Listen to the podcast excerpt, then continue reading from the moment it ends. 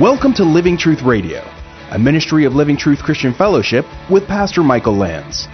It's our goal to build up believers and to reach out with God's truth to all people. And now, here's Pastor Michael. The reason that anything good has happened here is because of God. He's the one. He is faithful. Tonight's story is really about that. We're in 1 Samuel. We are uh, two chapters away from finishing. We're not going to finish tonight because we're going to we're going to tackle chapter 30. So if you turn in your Bible, 1 Samuel chapter 30. And we're going to be looking at the whole chapter, 1 Samuel chapter 30. Now, some of you who have come in tonight have not been with us through the book of 1 Samuel. To save you a lot of time, let me just condense the story. This story is really about a man after God's own heart.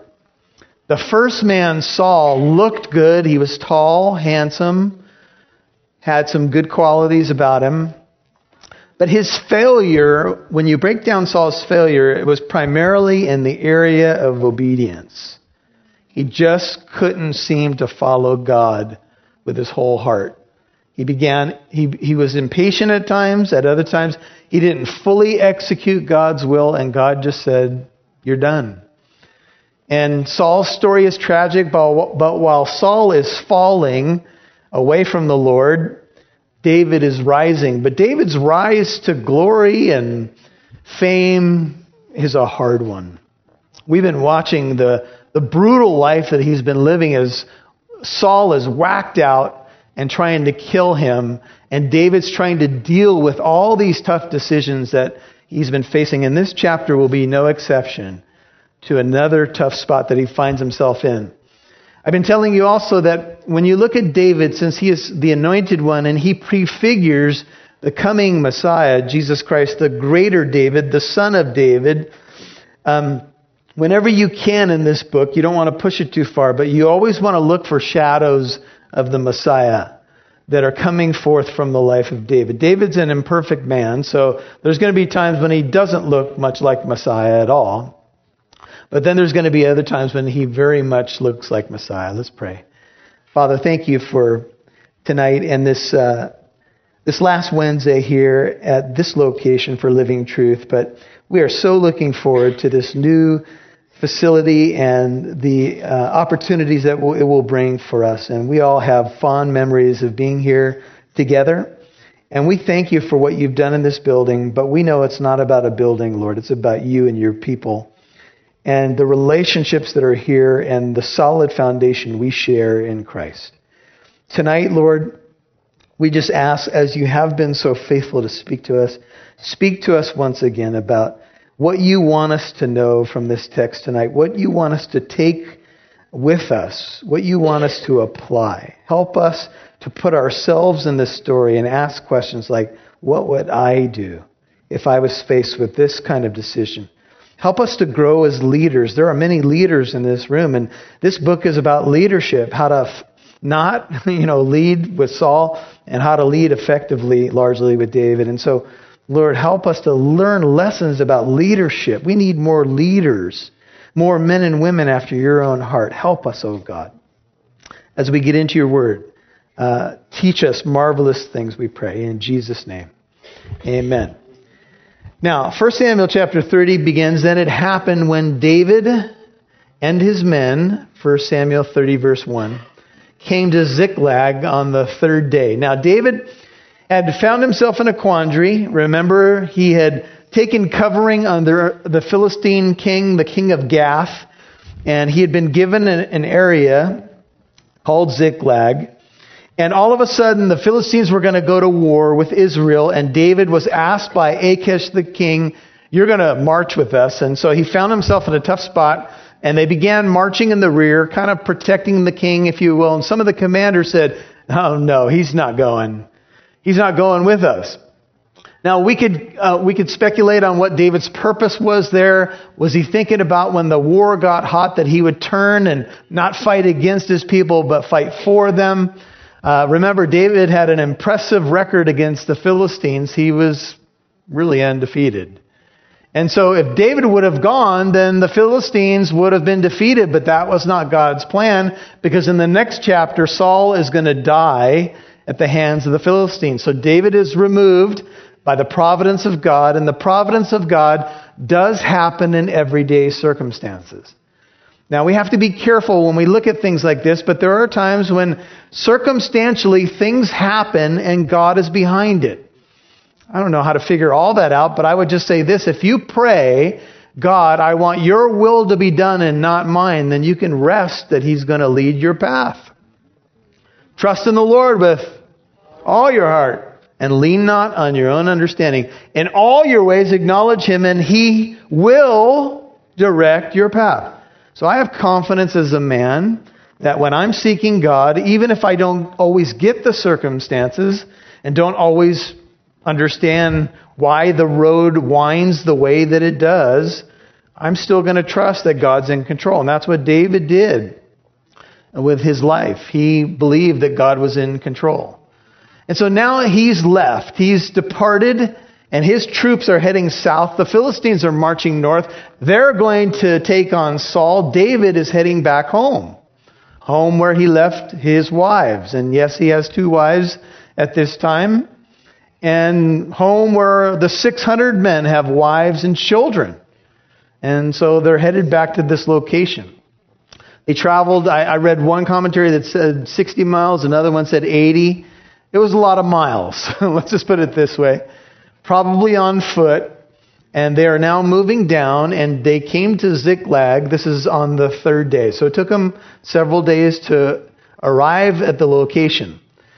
So it happened that when David and his men came to Ziklag on the third day, that the Amalekites, uh, ancient enemies of Israel, we see this in Exodus 17 as one place, made a raid on the Negev and Ziklag and had overthrown Ziklag and burned it with fire. Can you imagine 60, 80 mile journey home? You're tired. You want to see your wife. You want to see your children. And you come upon the city, which is a temporary city. You're not even in your homeland, but you've learned to call Ziklag home for now. And you come over a ridge or something like that, and all of a sudden you see that the whole area that you live in has been burned with fire. And you see nobody. I mean, they had to be spent physically and now emotionally. They come upon this scene, and all of a sudden, they see that the Amalekites, I don't know if they know it's the Amalekites right now, but there has been a total disaster. And they took captive the women and all who were in it, both small and great, some versions say young and old, without killing anyone. I'm not sure if David and his men knew this upon arrival, and they carried them off and went their way. Now, to carry slaves off in this way typically meant that you were taking them into slavery or captivity to sell them off or to use them and abuse them. So it wasn't necessarily good news that nobody had died. It just meant that they had gone into captivity. And I'm not sure that these guys really knew. They may have gone in upon the dwellings and, you know, expecting to see the worst. Can you imagine? you know, uh, seeing the, the burnt stuff and then, you know, taking a peek inside to see if, what you see. What they saw was nothing. There was nobody there. The dwellings had been burned, the place had been burned, but everybody was taken away. Um, I just want to ask you, because it's easy to sit in the stands as a student of the Bible. If you had come home from a long trip and your house was burnt down, and uh, you had flown solo, and all of a sudden you come to your location and your house is burnt down and you don't know where your family is, you're beginning to just get a little taste of the emotion of what these guys are facing. And so here they are. They, they've come back to this place and it's ugly. And when David and his men came to the city, behold, verse 3, it was burned with fire, and their wives and their sons and their daughters had been taken captive. Then David and the people who were with him lifted their voices and wept until there was no strength in them to weep. They saw what they saw, and they know what they had done, and this was probably done in retaliation for what David had done in an earlier chapter that Pastor Chris taught us on. And probably they knew that David was away on a tour of duty with the Philistines and the Amalekites swept in and they were largely a nomadic type people. And they swept in and they decided that they were going to retaliate against David. And now everything was burned. Everybody was gone. And 600 men of war. These are warriors. They weep until they can't weep anymore. You know, David is probably one of the primary leaders that I think of in the Bible, and he even showed his men how to grieve. And sometimes when we look at strong men, we think, oh, strong men never cry. They never, they never show their emotion. Well, that's ridiculous. I think sometimes it's our pride that keeps us back from being real about how we're feeling. And there are two extremes. Some people are so extreme on the negative side that they're always looking at the bummer side of life. Some people are so happy go lucky that you have to tell them sometimes, wait a minute, it's okay to be real. Life is hard sometimes. There's no reason to smile at this scene. It's ugly. Everything's burned, your family's gone, and these guys weep.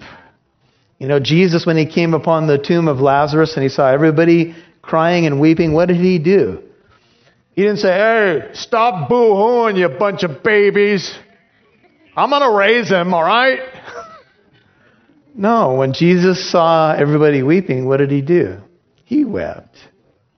John 11:35. Jesus wept. He wept over the city of Jerusalem because he saw that it was going to be destroyed some 40 years or less later. He said, if you, if you only knew the things that make for peace, but now they're hidden from your eyes. And behold, your house is left to you desolate. He wept. He was real. When he went to the temple and he saw the money changers and the people uh, corrupting a place that should have been a house of prayer for all the nations, but you've made it a den of thieves, what did he do? He got angry. Jesus was real, man. And real faith is going to encounter these kinds of situations. It's just how it goes. Now, David's two wives had been taken captive. It's Ahinoam and the Jezreelites, Jezreelites, and Abigail, the widow of Nabal the Carmelite. Moreover, uh, David was greatly distressed because the people you want to talk about a bad day at the office? They began to talk of stoning him. I mean, leadership is not easy, folks. There are good days when you get the compliments and things are going well, and there are bad days. I mean, pro athletes can tell you about this. Pro athletes can deliver in the clutch and man, they're getting the accolades of everybody. And then you blow it in a key moment and guess what? They want to stone you. And I'm talking in some places, literally, they'd like to stone you. I mean, it's not easy to be in the ring taking the punches. And all of a sudden, this great leader, David, who had done so much good, Remember, these people who joined him, they were the downcast of society, people who were in debt, people who were in distress. He had raised them up to a level that they probably would have never known before.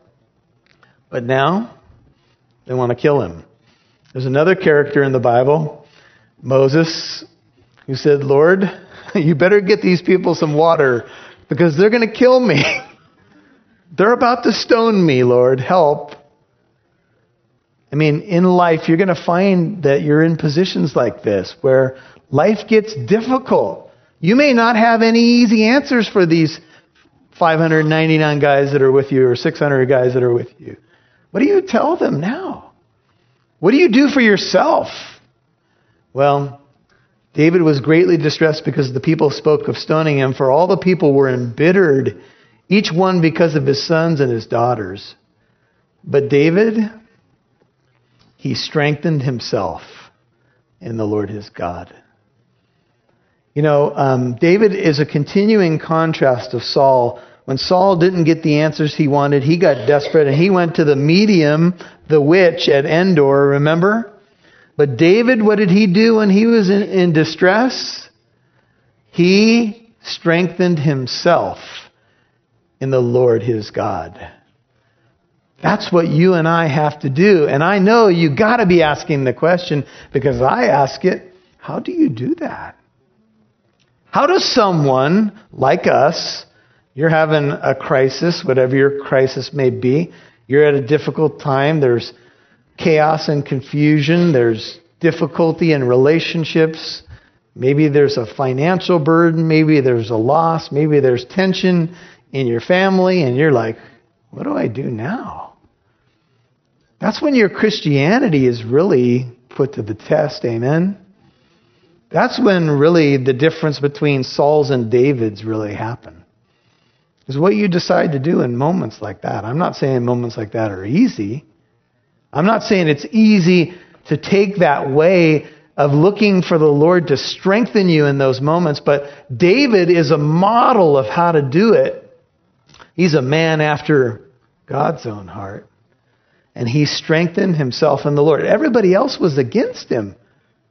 I mean, imagine if you had 600 men who have just wept their eyes out. They can't even weep anymore, and now they're having some meetings around campfires, and you can overhear them, and it's not good news. Let's start gathering some rocks. This guy ain't going to be our leader anymore. In John 6, when Jesus gave a difficult teaching about his body and blood, often misinterpreted, when people uh, began thinking that he was speaking literally of his body and blood, he wasn't. He was speaking symbolically, metaphorically. And it has to do with believing on him and coming to him. That's, that was his teaching. And so the people, and this is a bit of irony, the people who couldn't accept what he taught in John 6:66 after that teaching followed him no more. And Jesus turned to the 12 and said, Now remember how many people were following Jesus? There were thousands of people. He had fed 5,000 plus women and children. There were thousands of people. He was at the height of his popularity. He gives this difficult teaching. People can't quite get it. And what do they do? A bunch of people turned their back, and he turned to the ones that he had had in training all that time, and he said, Do you want to go too? I mean, this is this is this is time to decide who you really are. You want to go away? You've seen me do things, you've heard my sermons, you've seen me do miracles. Are you going to? Is this enough to make you do the 180 and go back to fishing or whatever it is that you do in your life? You know, there's a lot of people, sadly, who have entered and exited Christian churches, and we're not going to see them again. And we could debate until the cows come home what their spiritual position is before God, but frankly, a lot of them are gone. And some of them aren't coming back. And so, David's at a crossroads. In Psalm 18, David wrote, I love you, O Lord, you're my strength. The Lord is my rock, my fortress, my deliverer, my God, my rock in whom I take refuge, my shield and the horn of my salvation, my stronghold. You know what David did? When he was in trouble, he wrote Psalms. That's one way that you encourage yourself in the Lord. You don't have to write them, just read them. They're already there. There's 150 of them. That's pretty good. If you read one a day, that would be almost what, half the year? It's pretty good. There's 150 Psalms.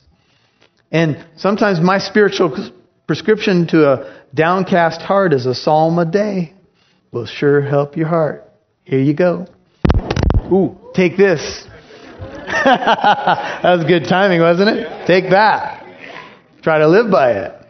Psalm 28, verses 7 through 9. The Lord is my strength and my shield. My heart trusts in him, and I am helped. Therefore, my heart exults, and with song I shall thank him.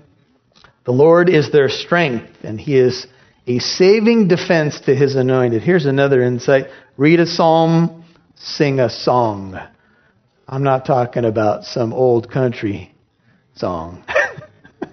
Although that may minister to some of your hearts. I don't get it, but that's all right. I'm talking about worship. Do you know how sometimes when life has just got you down, worship can turn you around?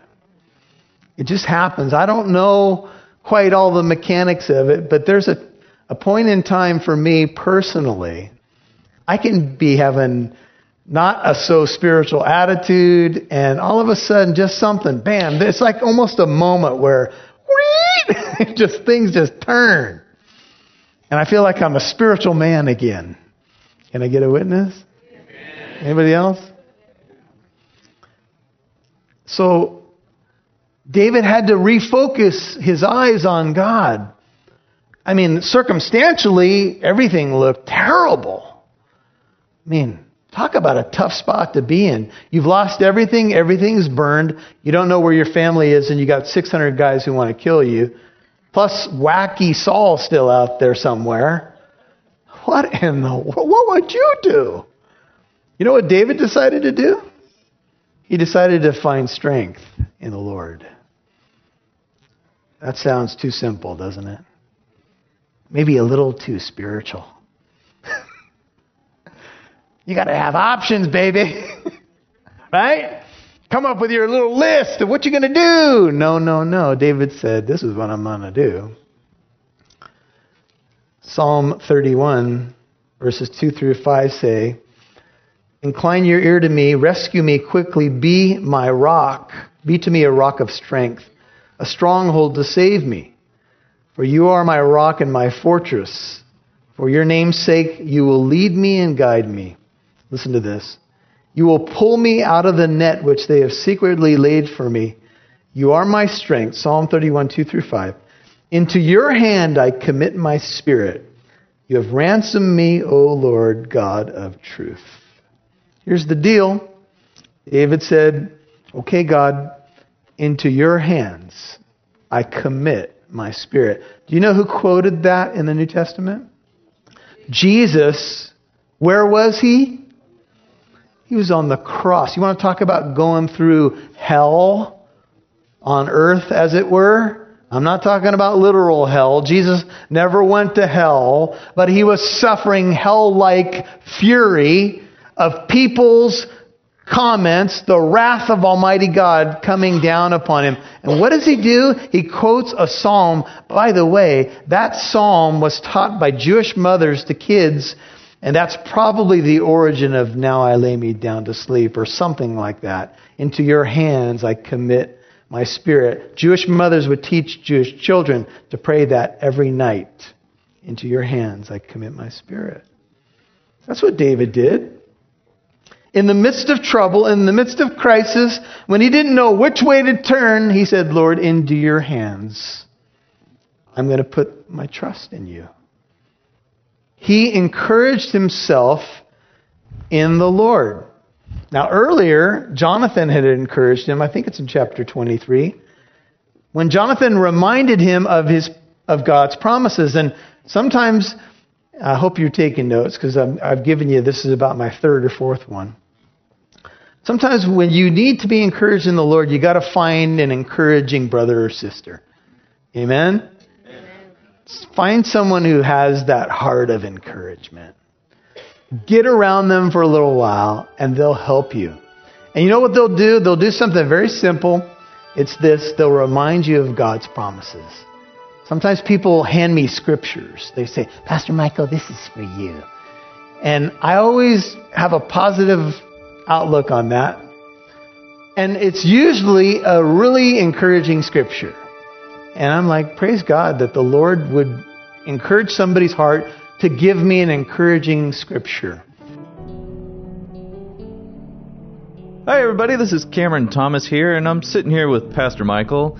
And we're about to embark on a new adventure for Living Truth Radio. It's not going to replace the program that you're listening to right now. It's actually an addition to what you're listening to. So, Pastor Michael, what's this new adventure that we're embarking on? The new adventure is called the Bible Answer Show, Cameron, and it is a show to get questions from our listening audience and to give them answers. The tagline is You've got questions, we've got answers. At least we hope to have all the answers, Cameron. And so it's a live interaction show, Q&A style. When can people listen to this new show? This show is going to be on from 12 to 1 Pacific time every Friday. So that's the time, 12 to 1 Pacific time on Fridays. And how can people access this? There's a number of ways to access it, Cameron, and the hub of it all is livingtruthradio.org. That's our website. And I'm hoping that our listening audience has already been there, livingtruthradio.org. And there they'll be able to find out all the different ways to interact with the Bible Answer Show. And the different vehicles are Facebook Live, live YouTube channel. We'll have podcasting where they can go back and listen to the show later. And they can even email questions to us at answers at livingtruthradio.org. That's answers at livingtruthradio.org. Awesome. So make sure you guys get those questions into us because otherwise we're trying to guess what questions you have and we're not mind readers. So get those questions into us so we can answer them for you on Fridays. Pastor Michael, anything last thoughts? Well, you're kind of the Facebook guy, Cameron, and I was thinking when people go to Facebook Live and they they have to like the Bible Answer Show, right? So tell them about how to like it and then how to get their questions. You have to go to facebook.com slash Bible Answer Show. There's no the, just Bible Answer Show. And you like the page, and if you follow us on Facebook Live on Fridays, you can actually ask your questions there. That's the only real live format that you can ask your questions. Otherwise, you have to email them in. And when they do that, they'll be able to interact with us live and get their questions answered right there on the spot. So that's it's going to be great, Cameron, and we're really excited. And hey, I just want to tell you guys keep us in prayer on the Bible Answer Show. We're adding this as a new show. We know you have questions, and you may have friends, family members have questions. They may live in other states or even another country. Tell them about the show. Keep us in prayer, and join us this Friday at 12 p.m. Pacific Time on the Bible Answer Show. Can't wait to be with you guys. On behalf of Living Truth Radio and Pastor Michael Lance, blessings to you all. Thank you for listening to today's program. If you'd like to listen to this message again, learn more about our church in Corona, or to access archived messages, go to livingtruthradio.org and click on the Church tab. You can follow us on Instagram at Living Truth Corona, or download the Living Truth Christian Fellowship app on Apple and Android devices. Living Truth Radio is a listener supported ministry. You can partner with us by donating at livingtruthradio.org.